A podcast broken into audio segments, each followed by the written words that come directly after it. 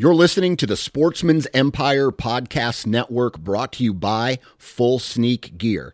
Check out their entire lineup at fullsneakgear.com. Also, be sure to check out our entire stable of podcasts at sportsmansempire.com.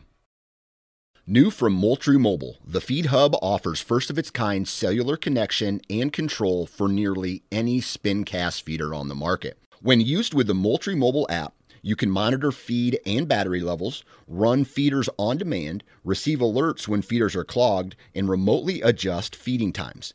The Feed Hub is ideal for anyone who maintains feeders. Remove the guesswork and save time by planning feeder maintenance before you drive to your hunting property. For more information, visit moultriemobile.com. This episode of the Sportsman's Nation is brought to you by Outdoor Edge and their complete lineup of replaceable blade knives, fixed blade knives, and game processing kits. Now, we've all been there before, trying to field dress your wild game with a dull knife. This is where Outdoor Edge really steps in. With the razor safe system, you can have a brand new razor sharp blade with just the push of a button. No more dull blades and no more problems processing your wild game. To check out all of the products from Outdoor Edge, visit OutdoorEdge.com. And at checkout, enter the discount code NATION30. That's N A T I O N 30 for 30% off of your purchase. You're listening to the Average Conservationist podcast brought to you by Go Hunt and in partner with 2% for Conservation. Sign up today to become an insider at gohunt.com. 2% for Conservation's mission is to create an alliance of businesses and individuals that ensure the future of hunting and angling by committing their time and dollars to fish and wildlife. 1% of your time plus 1 of your money equals 2% for conservation. 2% helps businesses and people pair with conservation causes to support things that fit what they care about. Whether you're into fishing, hunting, or just getting outdoors, 2% can help you not only start giving back to wildlife, but get certified for it. Getting 2% certified means you've made the same commitments as popular brands like Sitka, First Lite, Stone Glacier, and Seek Outside in giving at least 1% of your time and dollars back to wildlife. But it's not just for outdoor companies. Breweries, contractors, coffee roasters, and even piano repair companies have earned 2% certification and stand out as leaders in their community for doing so. Businesses that are committed to conservation deserve your business when you shop. Learn more about 2% for conservation at fishandwildlife.org. That's fishandwildlife.org.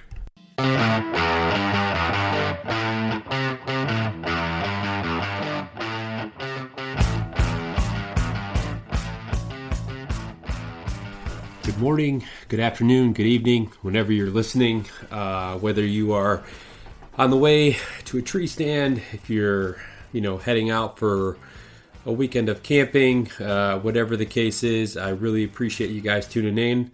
Uh, this is the Average Conservationist Podcast, and I'm your host, Marcus Ewing. Uh, so, for week two of Conservation Month, uh, I am joined by some fellow Michigan residents, uh, Nick Green and Ian Fitzgerald, and they uh, work for Michigan United Conservation Clubs, or MUCC, as a lot of people know them by. Uh, MUCC is the Michigan affiliate of the National Wildlife Federation. Um, and really, we talk about so much. Uh, uh, Nick is works on the public information side of things. Um, Ian is on the policy side of things. So throughout the conversation, we really get a good blend of a lot of you know what these two uh, are kind of responsible for.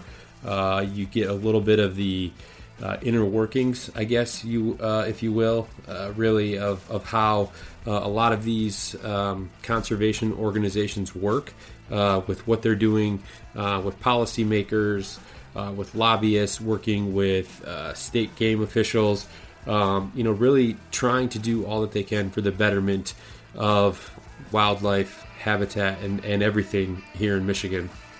Um, MUCC is not a uh, species uh, specific uh, organization, so they're really trying to tackle anything and everything out there uh, as it pertains to wildlife. Um, and we just, we really have a great conversation. And I think there's, we kind of talked about this uh, after we had wrapped up recording is there was so much more that you know even i wanted to touch on um, as far as what they do uh, and just a lot of like success stories uh, that MUCC has had over the years, uh, kind of what they're uh, looking to get into or get involved with uh, in the coming years. But you know, despite uh, not covering a lot of that, we still have a ton of great stuff that we cover and. This was one of the more interesting conversations for me because you know so much of this stuff all pertains well really everything all pertains uh, to my home state of michigan here so to be able to get a deeper understanding of what mucc is doing and, and how they're looking out for wildlife and you know ways that they're able to get their uh, members uh, involved and engaged in conversa- uh, conservation uh, was really awesome. So this week, episode 73, Nick Green, Ian Fitzgerald. Uh, before we get into the conversation with the guys, though, I want to take it to take a minute to tell you about our friends over at Stone Glacier. By now, uh, you guys have heard me speak at length uh, about the quality gear that Stone Glacier is putting out. Um, really, anything that you need for the hunt this year uh, I'm running the uh, Skyline Bino harness. I got that late last season. Only got a chance to wear it on one hunt, uh, uh, but I've been wearing it so far this year. Uh, the thing is incredible to use. One hand, super light, super streamlined.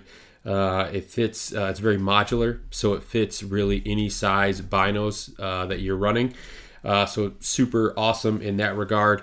Uh, you know, not only that, I'm running their Avail 2200 pack um, in and out of the uh, the woods every time I'm out. I've been using that for the last two seasons. Uh, I don't have a bad thing to say about it. High quality, uh, lots of uh, you know very functional uh, pockets. You know all sorts of things. Everything that that us uh, you know hunters look for in a pack. Uh, Stone Glacier has that, and not only this pack, but all of their packs.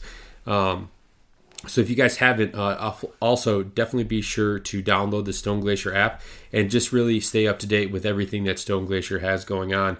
Um, and uh, yeah, so head over to stoneglacier.com and check them out. All right, joining me on the podcast today from Michigan United Conservation Clubs or MUCC, I have Nick Green and Ian Fitzgerald. Guys, how are you? Doing well. Good, good. Yeah, well, uh, I pre- excuse me, I appreciate you guys making some time I know I reached out to Nick pretty last minute here, uh, but we're doing Conservation Month on the podcast here, where as opposed to a lot of previous episodes, we're kind of focusing on uh, you know businesses or individuals who are two percent certified. Since we we um, partner with two percent for conservation on the podcast, uh, we wanted to kind of dedicate October to the different organizations uh, that a lot of people are are members of. Uh, you know, a lot of these organizations that are doing tremendous work, either either at uh, kind of a nationwide level or you know, thankfully, you know, we're all here in Michigan, so I wanted to definitely uh, get you guys on and kind of hear more about MUCC, what they're doing, you know, the role that you guys play in there, and everything like that. So uh, I'm excited to hear more, and I, I'm glad you guys had had the time. Yeah, we appreciate having us. Uh, so my name is Nick Green. I'm our public information officer for Michigan United Conservation Clubs. And uh, my name is Ian Fitzgerald. I'm the policy coordinator and special events coordinator as well with Michigan United Conservation Clubs. All right. So, Nick, why don't you go first? So, what exactly does the public information officer job entail? Um, you know, sometimes it's uh, it's a little weird for me asking these questions, uh, especially. I mean, Nick and I we've we've gotten to know each other a little bit over the past year or so, um, working together to try to raise some money. Uh, so I feel like I know the answer. So it's always weird asking a question when you kind of know the answer. Uh, but why don't you go ahead and tell us anyway? Yeah, so I kind of work through all of our communications channels. Um, you know, I always tell people I have to know enough to be dangerous, but not not enough to be as dangerous as Ian. Um, so you know, all of our policies, all of our, our resolutions that are brought forth by members. Um, you know anything we're working on to to implement or kill in the legislature at the NRC. You know, again, I have to be able to talk about all of those issues at a very broad level. Uh, and then when we when we need to do kind of deep dives, I, I depend on folks like Ian, like Amy, to talk more, uh, you know, specific and targeted about policy. So that's kind of one facet of my day-to-day job. Um, and then the other is being the editor of, of, our publication, Michigan Out of Doors. So since 1947, we've published Michigan Out of Doors magazine. Um, it's a 100 page quarterly journal, so I'm a one man team in that endeavor. Uh, I run advertising, I run copy editing, I run layout, I solicit articles, and do all of that. So those are the two main parts of my job. So, how did you wind up uh, in that role? I mean, what were you doing kind of before uh, coming on board at MUCC? Because I believe uh, your predecessor, uh, what we had on the podcast before, uh, Drew Youngdyke.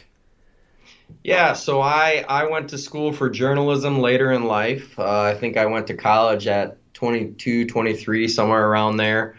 Um, in grad before I graduated, I had started work at Cadillac News as a beat reporter, so I was working for a daily newspaper up there.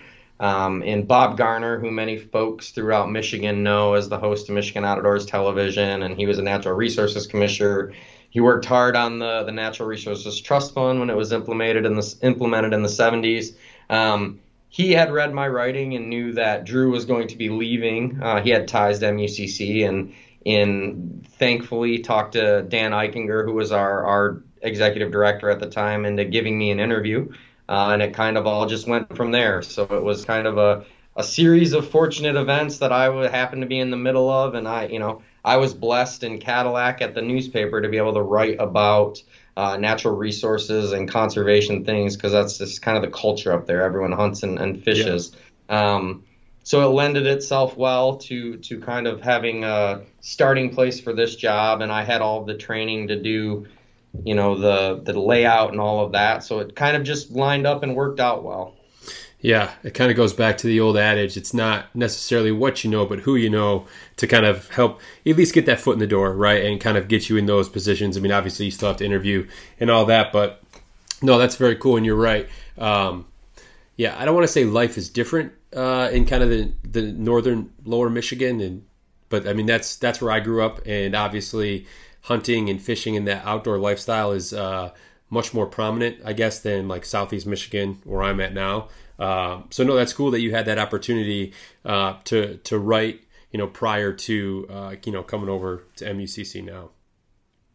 Yeah, it uh, as I always tell people, November fifteenth was was a holiday. I mean, we had that day off of school every year, so yep much like people would remember maybe October 20th, you know, four four decades ago down here for pheasant season. Yeah, uh, that was what we had for the the rifle deer opener up north. So yeah, yeah, it was a special place to grow up and, and write about.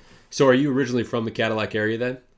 I am. I'm from Mesick, uh, so about 30 miles south of Traverse City. Yeah. Okay. I uh, I grew up um, east of you, uh, small town called Lewiston, um, yep. which is yeah a lot of people know it for two reasons: either the golf course or the bar. Right? I mean, that's that's just kind of how everyone.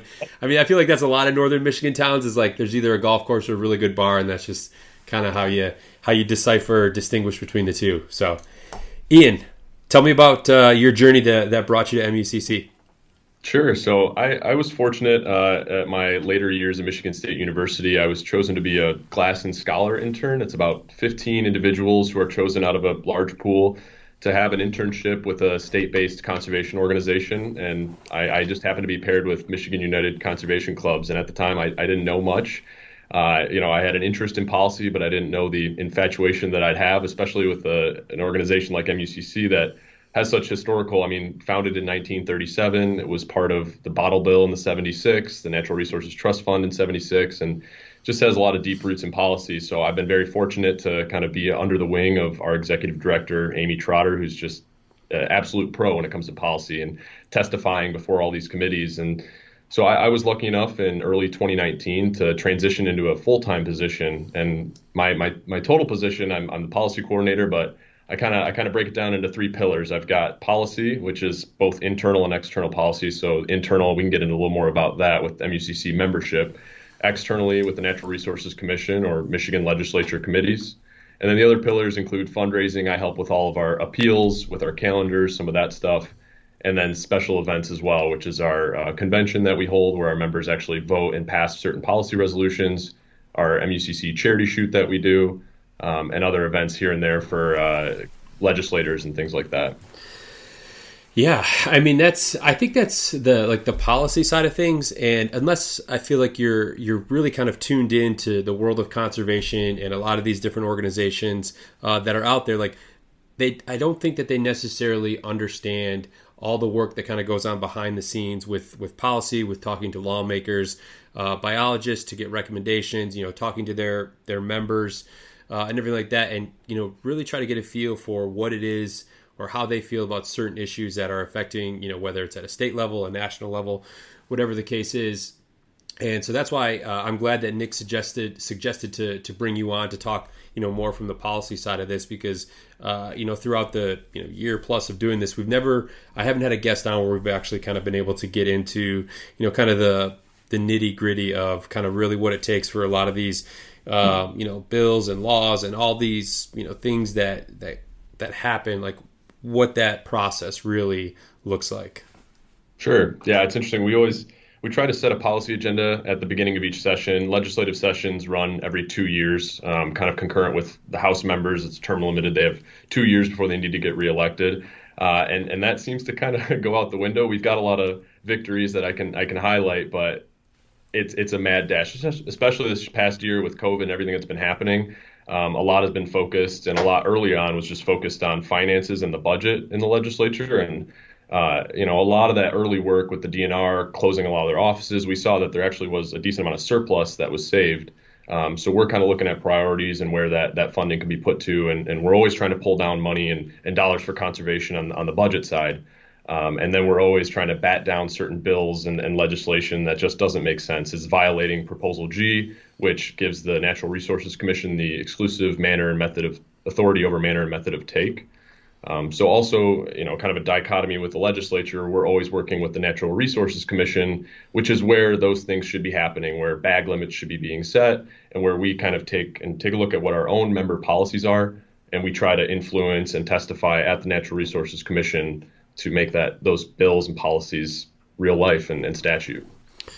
Yeah, so that's uh, so. Uh, jump in at any point here if I'm kind of speaking out of turn or if I'm, I'm just what I'm saying is just not correct.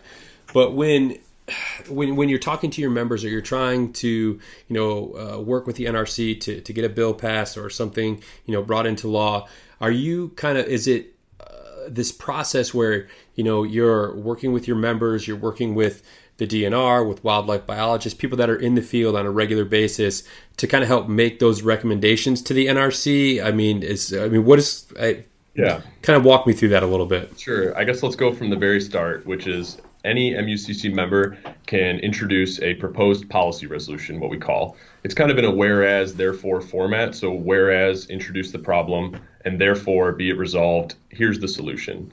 So, for an example, and something that we did get passed was the Saturday turkey opener, which that was first started in 2019. We got it passed in late 18, or sorry, excuse me, late 19. We got it passed, and 2020 was the first year that there was a Saturday turkey opener. Um, so one of our members years ago decided they wanted that to be it, w- it was on a Monday and they wanted to be on a Saturday. So they introduced a resolution. They got it through our process, which it has to go through a conservation policy board meeting first. We have those quarterly. And that's a smaller body, about 40 members who are really interested in our policy. If it makes it through one of those quarterly meetings, it goes to our annual convention, which that occurs usually around June. Uh, and then if passed there by a body of our whole delegation, which is 100 voting members representing clubs and individual individual members around the state, it becomes official policy of MUCC. So we do a review of what all of our official policies are, and then we go and lobby, talk to biologists to get the information, the facts, and go and lobby natural resources commissioners. And we're pretty effective at it too.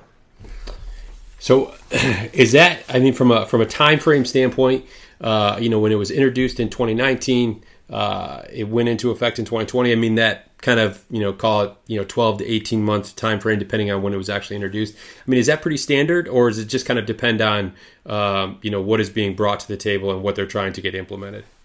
Sure. The, I, I think the member resolution passed in 16 we had gotten that passed at the natural resources commission in 19 and then the first season where it was actually you know took effect was 2020 okay. um, that can really depend. The Natural Resources Commission has certain cycles that they run on for d- different game species. So for turkeys, for example, it's every three years. So we're going to be going back into another turkey cycle in the spring of 22. Okay. Um, and that can take, it all depends on if there's certain controversy on an issue. So at the Natural Resources Commission, things need to be up for 60 days. It kind of is new business and then old business, and that allows the public to have engagement and there's enough time so that nothing's just getting rammed through without any you know, public and stakeholder engagement. Um, if there is contention on an issue and there's a lot of public feedback, sometimes they'll hold items month after month. I think we did deer regulations last year for a period of eight months on just a few items that took forever. And also, deer regulations are supposed to be on a three year cycle. And you know, I think since uh, Amy knows better because she's been around the world a lot longer, but for the last 12, 15 years, it has been every single year that we're opening up the, the deer regulations cycle. So, I mean, like from the deer side of things, because obviously we're, uh, you know, a few weeks into to archery season or just deer season in general here in Michigan, is that a lot of like APR, baiting, um, bag limits, and stuff like that. Because obviously this year is the first year, um, like to acquire an, to acquire a doe tag. Uh, it's just like a general tag. You can just buy one. I think maybe you just have to specify uh, public or private land, but for the most part, like you like you don't have to put it in to to get a tag depending on your unit or anything like that. Right. Yeah, that is a universal antlerless license, and I think in the UP there is a tiered system where you do have to kind of get into a in the the southern part of the UP it is kind of open and a little bit of a northern reach it, it is kind of a, a lottery or, or application period and then in the furthest north they don't have any uh, tags available um, but certain thing it, it's all across the board so the NRC has you know the exclusive authority over manner and method of take so it could be aprs it could be i know they're going to be looking at uh, mandatory reporting for next year because currently there's a voluntary reporting system that's in place the first time ever um, and, and, next year they're going to be looking at mandatory reporting, you know, which there's people on both sides, and, and most of these issues, whether it's APRs, baiting, you know, uh, deer hunters are some of the most passionate people that I've ever met, uh, and they've got a lot of opi- every deer hunter has an opinion, and it's great, and we love to listen to that. Sometimes MUCC is is neutral on some of those issues, like APRs, um, baiting. We do have a, a position on, but and the reason being is because our policy resolutions, if it's going to be affecting state law or Natural Resources Commission, which that's not quite law, it's Wildlife Conservation Order, which it, it is law, but it's not through the regular bill system of the legislature. It needs to, those resolutions from our members need to pass at a two thirds majority. Okay. If there's not pretty good consensus, then you know, some things have maybe gotten 60%, but if they've never gotten that quite of a, a high bar. And an example for that is is APRs. Yeah, the one of the changes that was put into effect uh, in the 2020 season um, was the like extended rifle season or like second rifle season almost that came like the what was it was there like a, I think it was a another additional week uh, in early December like the second week of December um, which I you guys would have to correct me if you know this, but I believe it was in areas where maybe CWD had been more prominent. Um, I don't know if it was just to try to um, increase opportunity uh, in kind of the, the later season, uh, which is typically, uh, well, I think it was actually the week after muzzleloader, uh, which would have been like late late archery season. Um, but I wasn't mad about it because I fall into the second uh, my the zone where I hunt. It falls into that second uh, rifle season, and that's when I was actually able to get my my buck last year. Was like December 10th or something like that. Just very yeah. very late season when a lot of times I'm probably not even venturing out. You know. Right. Yeah, so certain things like that. I know. I think that was part of the the muzzle loader in the South Zone. They allowed uh, any firearm to be used. Yeah. Uh, and, yeah. and so and it's good that we have a system like the Natural Resources Commission where it can be fluid and make changes, much like our wildlife and natural resources is very dynamic. You know, if a lot of these things were at the legislature, we'd be screwed. I mean, it takes it can take years to change something that seems right. like you know milk toast. Yeah, and another important point to note about our Natural Resources Commission is that it's required to be bipartisan. Um, so, you know, our legislature has currently has a House and Senate controlled by uh, Republicans and then a uh, Democratic administration. So you can see how sometimes that causes problems trying to get things done. Yeah. With a more bipartisan landscape, especially at the NRC, you know, you're just you're not the policies you're enacting aren't changing day to day or year to year because you have kind of a, a checks and balances system on it. Um, and the, the, commissioners are all volunteer basis. You know, they're not paid. These are folks who are vetted. They go through a Senate advice and consent process. Um, so you know, MUCC is truly and has been since since the NRC's inception uh, in favor of kind of keeping the politics out of the body that manages our, our game regulations. And that's very important to us, and it's something we work on daily. I mean, we, we were working on it this morning. Yep. Putting out those fires. Uh, I mean, but that's and that's the way. I mean, I I completely agree with that because you know, regardless of the side of the aisle that you fall on, you know, us as outdoorsmen and outdoors women, like we all want the same things, right? We all want a health, healthy population, you know, a healthy habitat or healthy herds, healthy habitat for these animals to thrive in, and it doesn't do, you know, any any kind of good because if you're out in the field, if you're you know bird hunting, if you're you know, fishing, whatever it is. I mean, you can't tell the difference between who's on the right, who's on the left. But you guys are, you know, everyone's out there enjoying, you know, what it is that you know the great state of Michigan has to offer. So it's like, why, why should that even be, you know, a topic of conversation when you know trying to discuss the wildlife? Conservation is not red or blue; it's camouflage. It's a line we always use. I like that. That's a good one. I know two percent is like. I mean, that's why you know who we we partner with on the podcast. I mean, they're they like to keep things purple and and you know a, a much more neutral color. But I kind of like the camo thing. I'm not going to lie to you. so, Nick, can you give me a little bit of a history lesson uh, as far as MUCC uh, is concerned? Yeah. So in you know, just to kind of jog folks' memory, um, you know, kind of the start of the 1900s, we were really in the middle of the, the market hunting era and we were depleting resources. Um, we were, you know, folks were harvesting game to sell it essentially. Uh, we were just kind of taking things faster than they could regenerate. Um, you know, fast forward to the 1930s, that's kind of when the conservation movement started. So we had coming off the heels of the Dust Bowl, um, you know, we had it was really that market hunting and the decline of species that made conservationists kind of realize that we needed to do something. So in came the the North American model of wildlife conservation, which is kind of how we in North America um, operate conservation, operationalize it through using hunter dollars. Uh, so MUCC during those times um, got together, and what was being proposed in Michigan at the time was to have our governor appoint the director of the Department of Conservation. Was what it, it was a precursor to our DNR. Uh, so MUCC, as it has done since our founding, and this was the reason we were founded, was we said we don't want the DNR director appointed by a governor.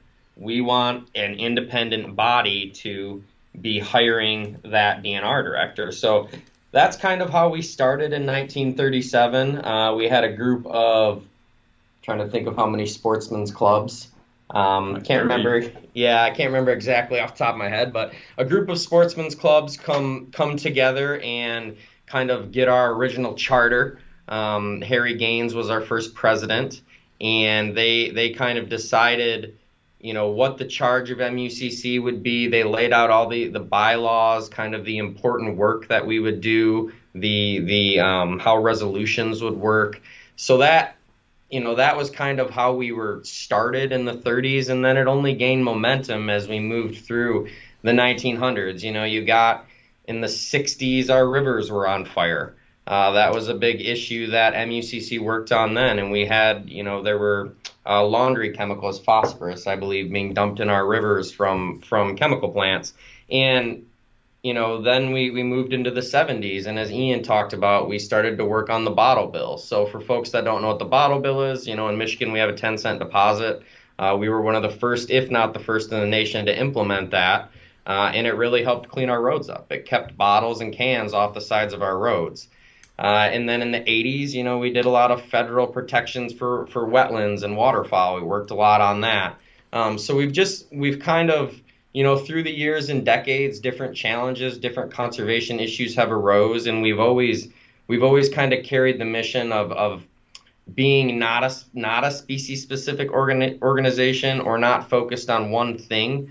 So sometimes that's our shining light and our Achilles heel. You know, we we we can't always focus right on deer or right on pheasants or right on ducks. We have to try to bring everyone under the tent and do this work. And it's proved very valuable for Michigan. Uh, when you look at kind of conservation histories and victories throughout other states and even in the Midwest, you know, Michigan has some of the more, most robust public lands. You know, we have 4.7 million acres or somewhere around there of state-owned public land. Um, you know, we have endless opportunities to fish and hunt. We have fairly fairly liberal game regulations and hunting regulations for how you can hunt, and that's all a testament to the conservationists before us, uh, folks kind of thinking ahead. Um, you know, our laundry list at MUCC of accomplishment goes through.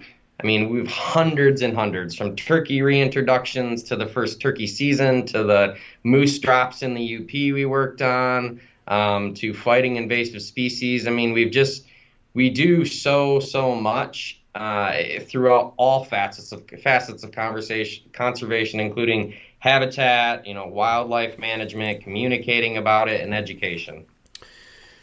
Okay, so a few questions. Uh, I was kind of jotting stuff down there while you were talking because I didn't want to forget them. So, first thing uh, I'll ask because it's uh, when you're talking about like you mentioned the reintroduction of like turkeys uh, and things like that. Is MUCC at all involved with? I think they're trying to like reintroduce the uh, the grayling um, back into Michigan. Uh, like, have you guys had any part in that? Um, you know, I guess at any level. Yeah, so we actually have a resolution uh, from a member. I believe it was passed in 2018, probably. Uh, and that resolution asks that we thoroughly vet um, how the Arctic Grayling Initiative would work, and that includes where the funds are coming from, where these fish are planted, you know, making sure we're not limiting angler opportunity uh, in streams that these fish are planted in.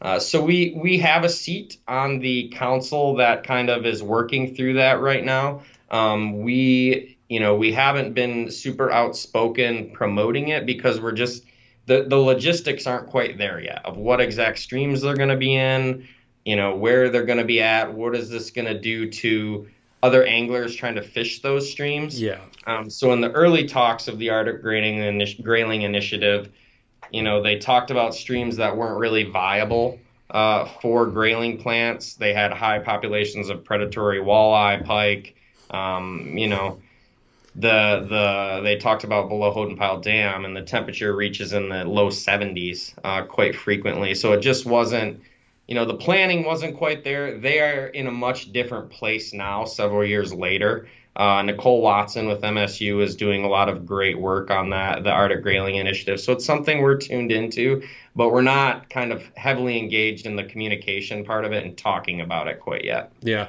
yeah, I know that's one that I've been seeing pop up for you know better part of probably the last three years. Uh, as you mentioned, I'm always always kind of curious, you know, where those things actually stand. Is it just, um, you know, just something to kind of grab attention for a little bit and then it gets kind of placed on the back burner? But it's nice to know that, yeah, there are people kind of out there actively working um, to see if this is something that is viable that you said. I mean, uh, I know it's, it would, I could see it certainly putting a lot of, uh, extra stress on certain, um, you know, streams uh, where they would be introduced because everyone wants to catch a you know catch a grayling, right? And it's you know there's not a lot of uh, opportunities anywhere close to here to be able to do that. So yeah, I can. I'd imagine you have to you know weigh the pros and cons and figure out as best as possible what that effect could potentially look like on not only uh, the population that you're trying to reintroduce, but you know the existing um, population as well. Just something quick to chime in there too. The current challenge that we're facing, which is stream temperatures for grayling, I think we're only going to see uh, get worse in the mm-hmm. coming years as we see steam, stream temperatures rise. I mean, it's a, impacting trout populations as well. So. Yeah, no, that's certainly something to uh, to think about because I didn't even I didn't even think about like that side of things with just yeah your you know your average temperature just continuing to rise and what that what that does um, you know where they can maybe uh, survive but you know you can't you, as as a fisherman, you can't be handling fish the way you you know normally would when when those temperatures you know even creep up the you know the slightest bit. Yeah, and the the unique thing about grayling is you know they require such a cold stream, much like brook trout. I mean, those are really our two native fish here in Michigan. Mm-hmm. Um, and they just they outcompete brook trout. Uh, so when you start looking at what streams might be viable in 10 to 20 years, you know it's gonna it's going to require a lot of thinking from a lot, a lot of people who are smarter than us, uh, trying to figure this issue out. You know what they're doing now is also much different than we've ever done. They're talking about remote site incubators, which are actually like pails they dump in the stream, kind of rear the fish up a little bit so they can get acclimated to the stream, and then they open them up. We've never done that in Michigan. It's worked out in Montana, so I'm excited to see where this goes. Uh, MUCC's main concern will just be that we're not impacting other fish populations right. negatively, and that angling pressure or angling opportunity will be able to remain in some form. You know, we don't want a, a blue ribbon section of stream closed down to fishing because we're planning grayling. Right. You know, or or can we manage it some way that allows that somewhere and opens it somewhere else? You know, we're just we're we're trying to figure out all those logistics right now. Yeah. Uh, so one of the other questions I had there when you were uh, kind of giving the history uh, of MUCC and you kind of touched on that you know throughout the the past and you know there's different decades where there's kind of different issues uh, that you need to tackle uh, or need to try to solve do you notice or have you noticed you know kind of historically like any types of trends uh, of things that maybe kind of pop up let's say like every 10 or 15 years that you have to um, you know kind of you know retackle or rebattle or you know have to uh, you know pass certain leg- excuse me certain legislation to try to combat uh, you know maybe any changes that have occurred over that time period? Or is it literally it's just you know every it's it's just ever changing uh, yeah, I, think wildlife disease kind of comes to mind. That's something that's kind of ongoing. But you know, as we look towards certain some of our own policies, like that we opposed baiting in 2002 when TB and and chronic wasting disease came a little bit later, was first presented, and that's something that every few years, you know, our members take a look at internally and see, you know, is our policy kind of accurate on this? And you know, uh, as chronic wasting disease spreads through the landscape, it, it's something that our members are charged with. That should we still oppose the baiting and feeding of white-tailed deer and elk? Um, so that's just kind of one example of something that pops up. Uh, and then also, I, I, might let Nick take this, but wolf management as well. You know, um, that's been something that's gone on a merry-go-round of federal listing and delisting, and it comes back. You know, the last time we had a wolf hunt was, I believe, 2014. Um, and now we're looking to maybe have wolf management again, especially after the recent federal delisting earlier this year. Yeah, those are two. Sorry to cut you off there, Nick. Those are two things: uh, baiting and you know wolf. Uh, you know, controlling the wolf population. We'll just we'll just say that are yeah two things that, like you kind of touched on earlier, like everyone has an opinion on it, right? Like no one's kind of eh, I'm indifferent on it. Like if you're you know any type of outdoorsman or outdoors woman like you absolutely have uh, have an opinion on that those two op- those two topics specifically. You know I, I also think that a lot of what we work on even speaking more broadly is cyclical. You know we talk about rivers being on fire in the 60s and what what humans were doing to the landscape and the environment to make that happen well, now look where we're at with streams that have crept up, you know, four, five, six degrees. We have we have mallard waterfowl migrations that are a week later. We have you know aspen that's moving further and further north, and ruffed grouse disappearing from southern reaches of the Midwest. You know, so yeah, this is all cyclical. A lot of our human effect on the landscape uh, and our policies that we worked on 20 years ago and that's something MUCC has been good at is we kind of evolve with the times. And we you know something that we may take a stance on 10 years ago our members are not you know that proud that they're not willing to change their stance 10 years later if new information comes available. And scientists and biologists say this is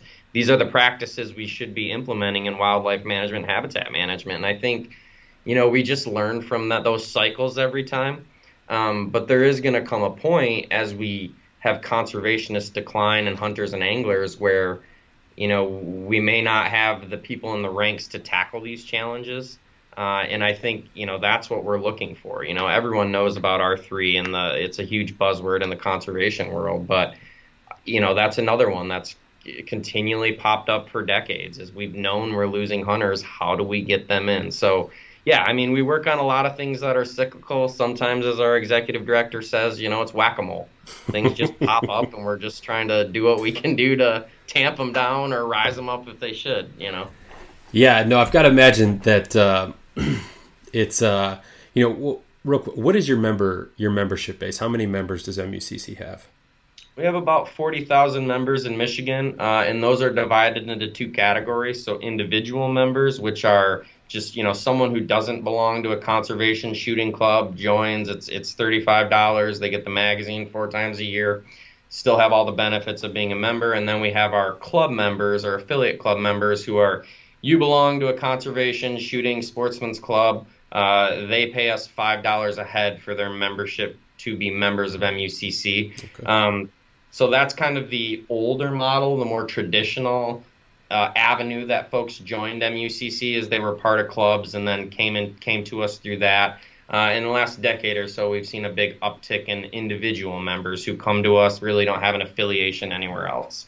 Yeah, and I think that that probably, at least in my experience or, or my opinion, speaks to more of the the newer generation of hunters. Um, you know, taking that. Uh, like uh, the single membership um, route to, to joining different conservation clubs and things like that.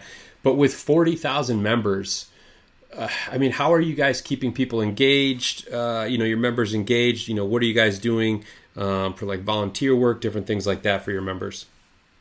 Yeah, so MUCC really operates under four pillars. Um, so the first one is policy, policy and advocacy. We've kind of talked about that.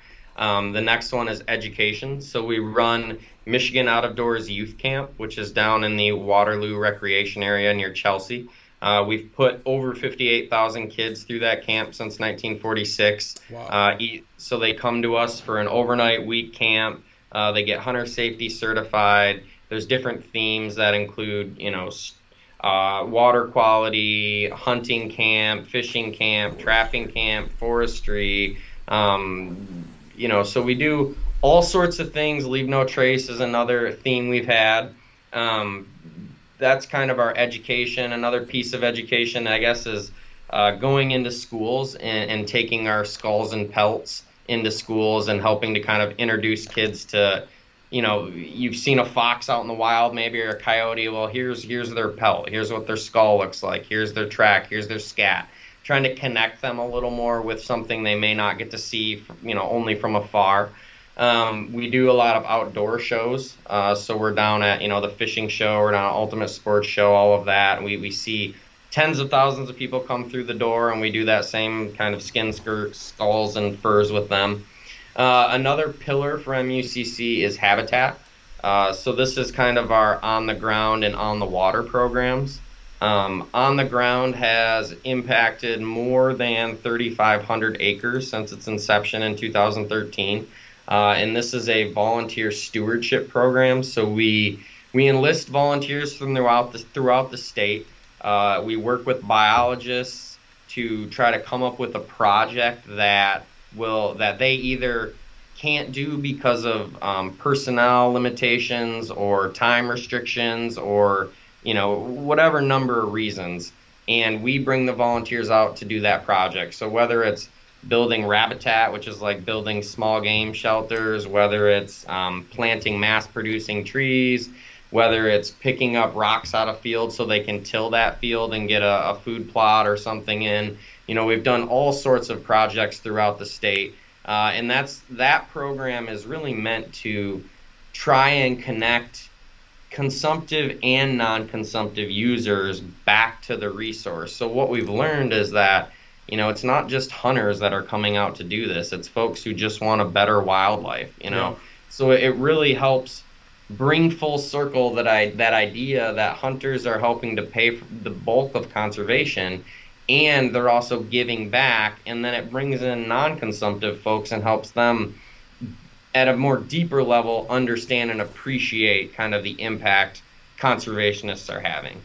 And then the last pillar for MUCC is communication. So that's kind of what I talked about with the magazine, you know, all of the hundreds of communications we work out through work through throughout the year. Um, you know, that could be anything from press releases, NRC, Natural Resources Commission previews and recaps. When bills are getting dropped, we talk about that.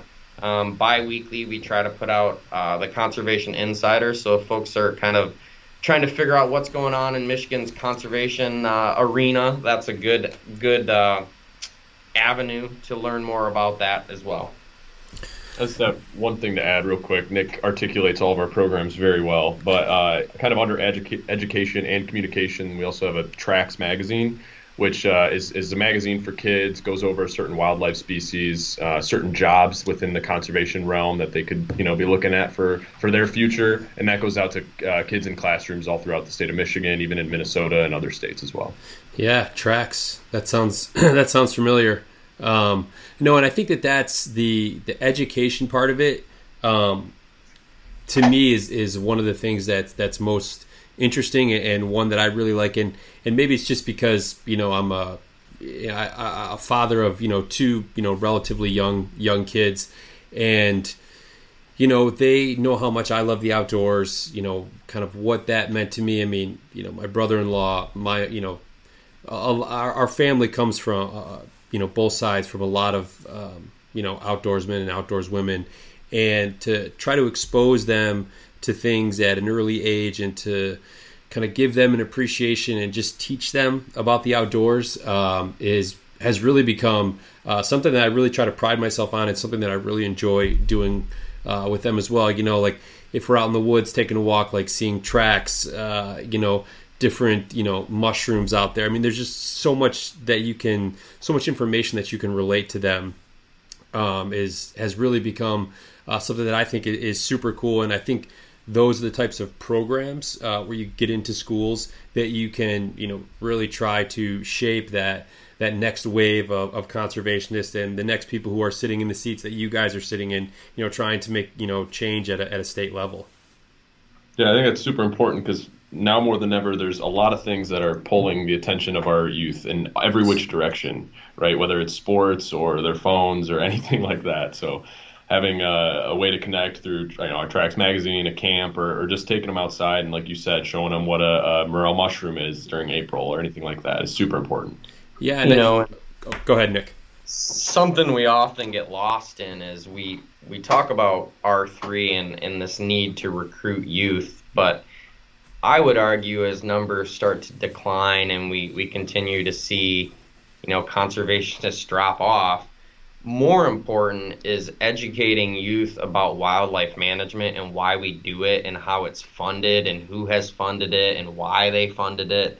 Um, because when they become 18 and they're able to vote, you know, in 10, 20 years, we we may see a lot of these wildlife issues and regulations start coming into voting booths. You know, as we lose more and more hunters, and we need them to be educated voters and understand wildlife management and understand how conservation works. So it's not just getting them to hunt. Yeah, creating a new hunter is great, but we also want them to be educated voters. You know, I think that's important and something we work hard on. Yeah, I think it's it's to kind of piggyback off what you just said there, it's not creating new hunters. It's I think in a much broader sense, it's creating new conservationists, right? That kind of understand the full spectrum of everything that goes into the outdoors, like you said, from the you know where the funding comes from, you know why hunting is is conservation, why that is important, um, you know why I mean there's there's a whole list of things, right? And I think that that's that's absolutely crucial for the next you know 10 to 20 years because I've talked about this with some past guests. Is it almost seems that there's this like passing of the guard right now in terms of outdoorsmen, or just well, in, in terms of just the outdoors in general. You're getting a much younger generation, a uh, much more vocal generation uh, than than years past. Um, it's not kind of the same crowd that. I mean, I just look at things. I'm in my, we'll say mid to late 30s, um, and what. Uh, you know what the outdoors looks like now compared to when I was first introduced as a young kid with my dad and my grandpa. I mean, it's it's almost night and day, right? Just the way it's talked about, um, kind of the accessibility for it. Uh, so it's you know I'm really curious to see where things are going to be in another you know 20 to 30 years. So with uh, obviously a lot of conservation organizations have have faced um, you know kind of some rough times over the past 18 months. Um, how you know how has it affected uh, MUCC? You know, in terms of I guess like a membership standpoint, and then really a lot of the the work that you guys want to try to get done with either the on the ground projects, on the water projects, because I know for a while there. Um, well, I participated in one of the on the ground projects last summer, uh, which is right around here uh, in a, a, fishery that I like to to spend some time on. But how how did that affect you know a lot of the work that you guys were trying to get done? Yeah, you know, with the onset of COVID, um, politicians, the administration, you know, we we really didn't know what was going on, so we had a lot of kind of crazy things happening with what people could and couldn't do, and MUCC um, ended up suing the the governor and the DNR director over a motorboat ban. Uh, we had members who were getting tickets, so we kind of saw a big influx of membership then, and it's unfortunate that it took litigation to do that, that people didn't see the value before that. Um, so we kind of rode that for a while. We were able to get um, some of the, the federal help uh, that other organizations were to kind of help us stay afloat. Um, you know, and then we kind of we had to downsize staff. Uh, you know, our, our deputy director position was eliminated. Uh, our on the water program went away, which was grant funded. Um, so we you know, we we faced the challenges like other organizations did, but I think you know, the only reason I mentioned the the lawsuit is because that was right on the front end of the pandemic and we were able to kind of ride that membership wave and influx of of dollars through the pandemic and it really helped us kind of survive. We don't depend on the banquet model either. So that's right. another reason we you know, we we weren't hit as hard as the Pheasants Forever and Ducks Unlimited, who, you know, Ducks Unlimited canceled. Don't remember how billions of dollars worth of banquets they yeah. figured would have brought it. I mean, it was unreal, uh, and we just we don't depend on that. So it, you know, we were fortunate that we came out on the other side, nearly breaking even in our budget, um, which was good for for the year folks were having. Uh, and we kind of, you know, we're looking forward to the to the years to come. But we, we made it out okay. I think just one thing to add there too. In some of our appeals that we did, we did see a, a lot of people giving during this time. Um, a lot of our individual members, and you know, we talk about grants, and I think a lot of grant programs kind of shifted focus to community-based grants or you know water-focused uh, grants, clean water. Um, and so that was tough losing a lot of that funding. But we saw people we saw people give during a trying time and we rely on those $20 $30 donations you know much like you hear on certain radio stations and things like that. I mean that's really what uh, we benefit from. We don't have these giant pocket donors. That's not the type of funding model that we that we have. Um, so so that was really good to see.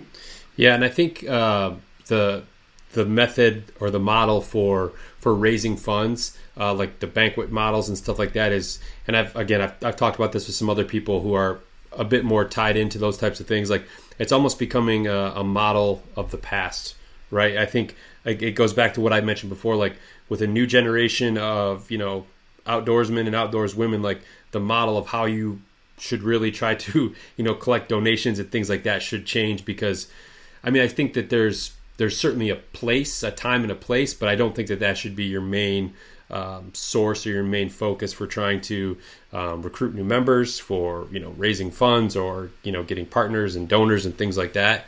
Um, yeah, but no, that's that's really good to hear um, that you guys came through on the other side. Uh, obviously, uh, Nick, one of the things I want to talk about, like we worked together, we did a collaboration shirt last year um, with MUCC to to try to help raise some money. We have another one that's coming out this year. Uh, it's a little bit later uh, in the year, but I know that uh, 2021 has been kind of hectic uh, for a lot of people. Um, so yeah, that's something that I'm certainly excited about. Uh, I'm hoping. I mean, this podcast will come out on the 14th, um, and I'm hoping before the end of the month uh, we can get thing everything kind of straightened out because um, this this is a, a design that uh, well, I'll, I'll kind of let you talk about the design, but one that I think is is is going to be really popular. I think people are really going to enjoy this design.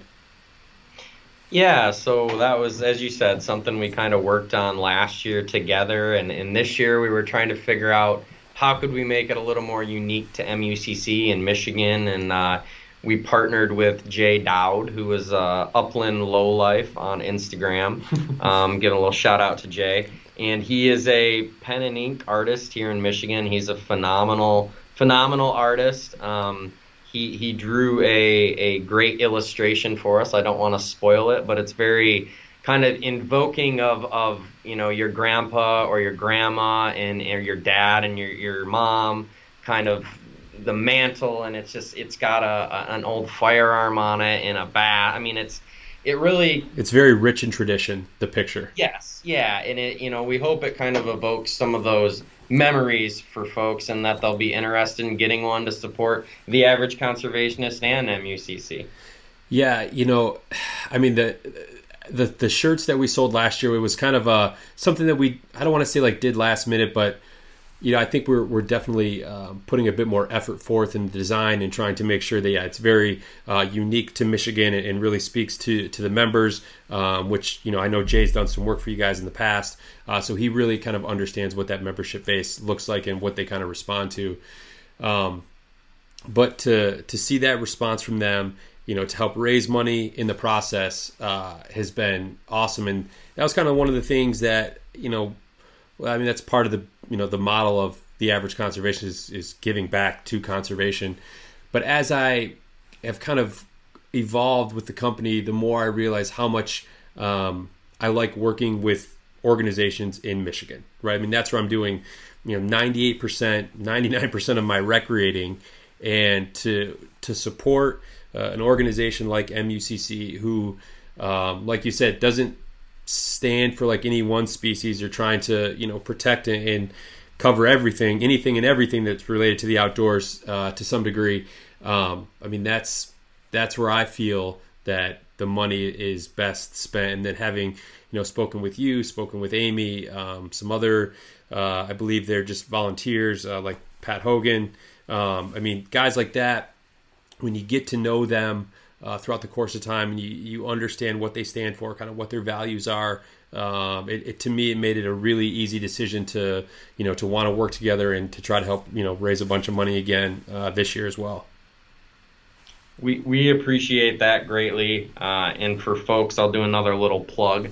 Uh, for our winter magazine, uh, we're going to actually be featuring you, Marcus, as a rising star of conservation. So I won't spoil the story, but if folks want to learn more, they can go uh, subscribe or become a member of MUCC and get Michigan out of doors and read more about the average conservationist and Marcus. Oh gosh, I'm never, you know, I'm never good at like plugging anything on my own. Like if it's about like me or the company, I'm just I'm terrible. Like, I mean, I've been doing this podcast for like over a year, and I think I've like plugged my company, like actually been like hey, go to the website, check it out like a handful of times, right? Like I just I just feel so uncomfortable doing it. So thank you for making me feel a bit less awkward uh, in that. I appreciate it.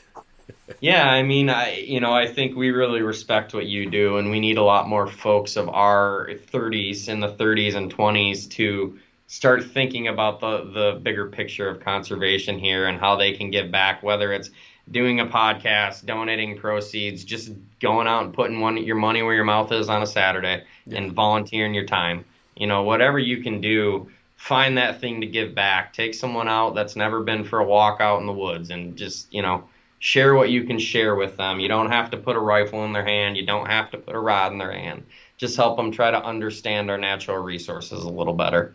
Yeah, that's very well put. So for people who want to, um, you know, donate, become a member, any of those things, just get involved with MUCC. Where's the best place that they can do that? Where can they find out more information? So mucc.org is our landing page, our, our website for kind of everything. Um, you can learn about policy, how to be involved in policy. You can learn how to become a member. You can learn about our habitat programs. All the schedules for our upcoming events are on there. Um, you can, you know, sign up for Tracks Magazine, sign up for Michigan Out of Doors Magazine. Uh, so that's really kind of the landing page for everyone to just learn more about our organization in general. Awesome. Well, Ian, Nick, I thank you guys a ton. This was awesome. I mean, I think especially for you know Michigan residents uh, that listen to the podcast, I think this was super informative and kind of give them a better idea or at least a better understanding of kind of you know how conservation is working, how things are getting done here in Michigan. Um, you know, having just spoken to a few members of MUCC over the course of the past 18 months or so, I mean, I, I really feel confident that uh, you know the state and our wildlife is in good hands, and uh, I, I really appreciate the work that you guys are doing. Thanks. We appreciate what you're doing as well, and thanks for being a, a supporter of, of MUCC. Yeah, yeah thanks for having me on as well, Marcus. Appreciated it. Yeah, no, absolutely. I, I enjoyed this, guys. Well, uh, have a good rest of your day, putting out fires or starting new ones. Uh, good luck in the woods this season, and uh, hopefully we'll talk to you guys soon. Thanks, Marcus. All right, take care. All right. Well, thank you again to Ian and Nick for joining me today. Uh, I would also like to thank the partners of the podcast, Stone Glacier, Wild Rivers Coffee, and Go Hunt, as well as 2% for Conservation. And if you're interested in learning more about 2% for Conservation, you can visit their website, fishandwildlife.org. And over there, you can see all the certified brands that have committed to conservation that you should support when you shop. I also encourage you guys to follow 2% on social media, where they're going to post only positive, conservation driven content, so you'll certainly enjoy that in your feed. So, again, if you'd like to learn more about 2% for conservation, you can look for them online on social media or at fishandwildlife.org. Thanks for joining me this week again, guys. Hope you enjoyed the episode. As always, stay safe out there and remember that conservation starts with you.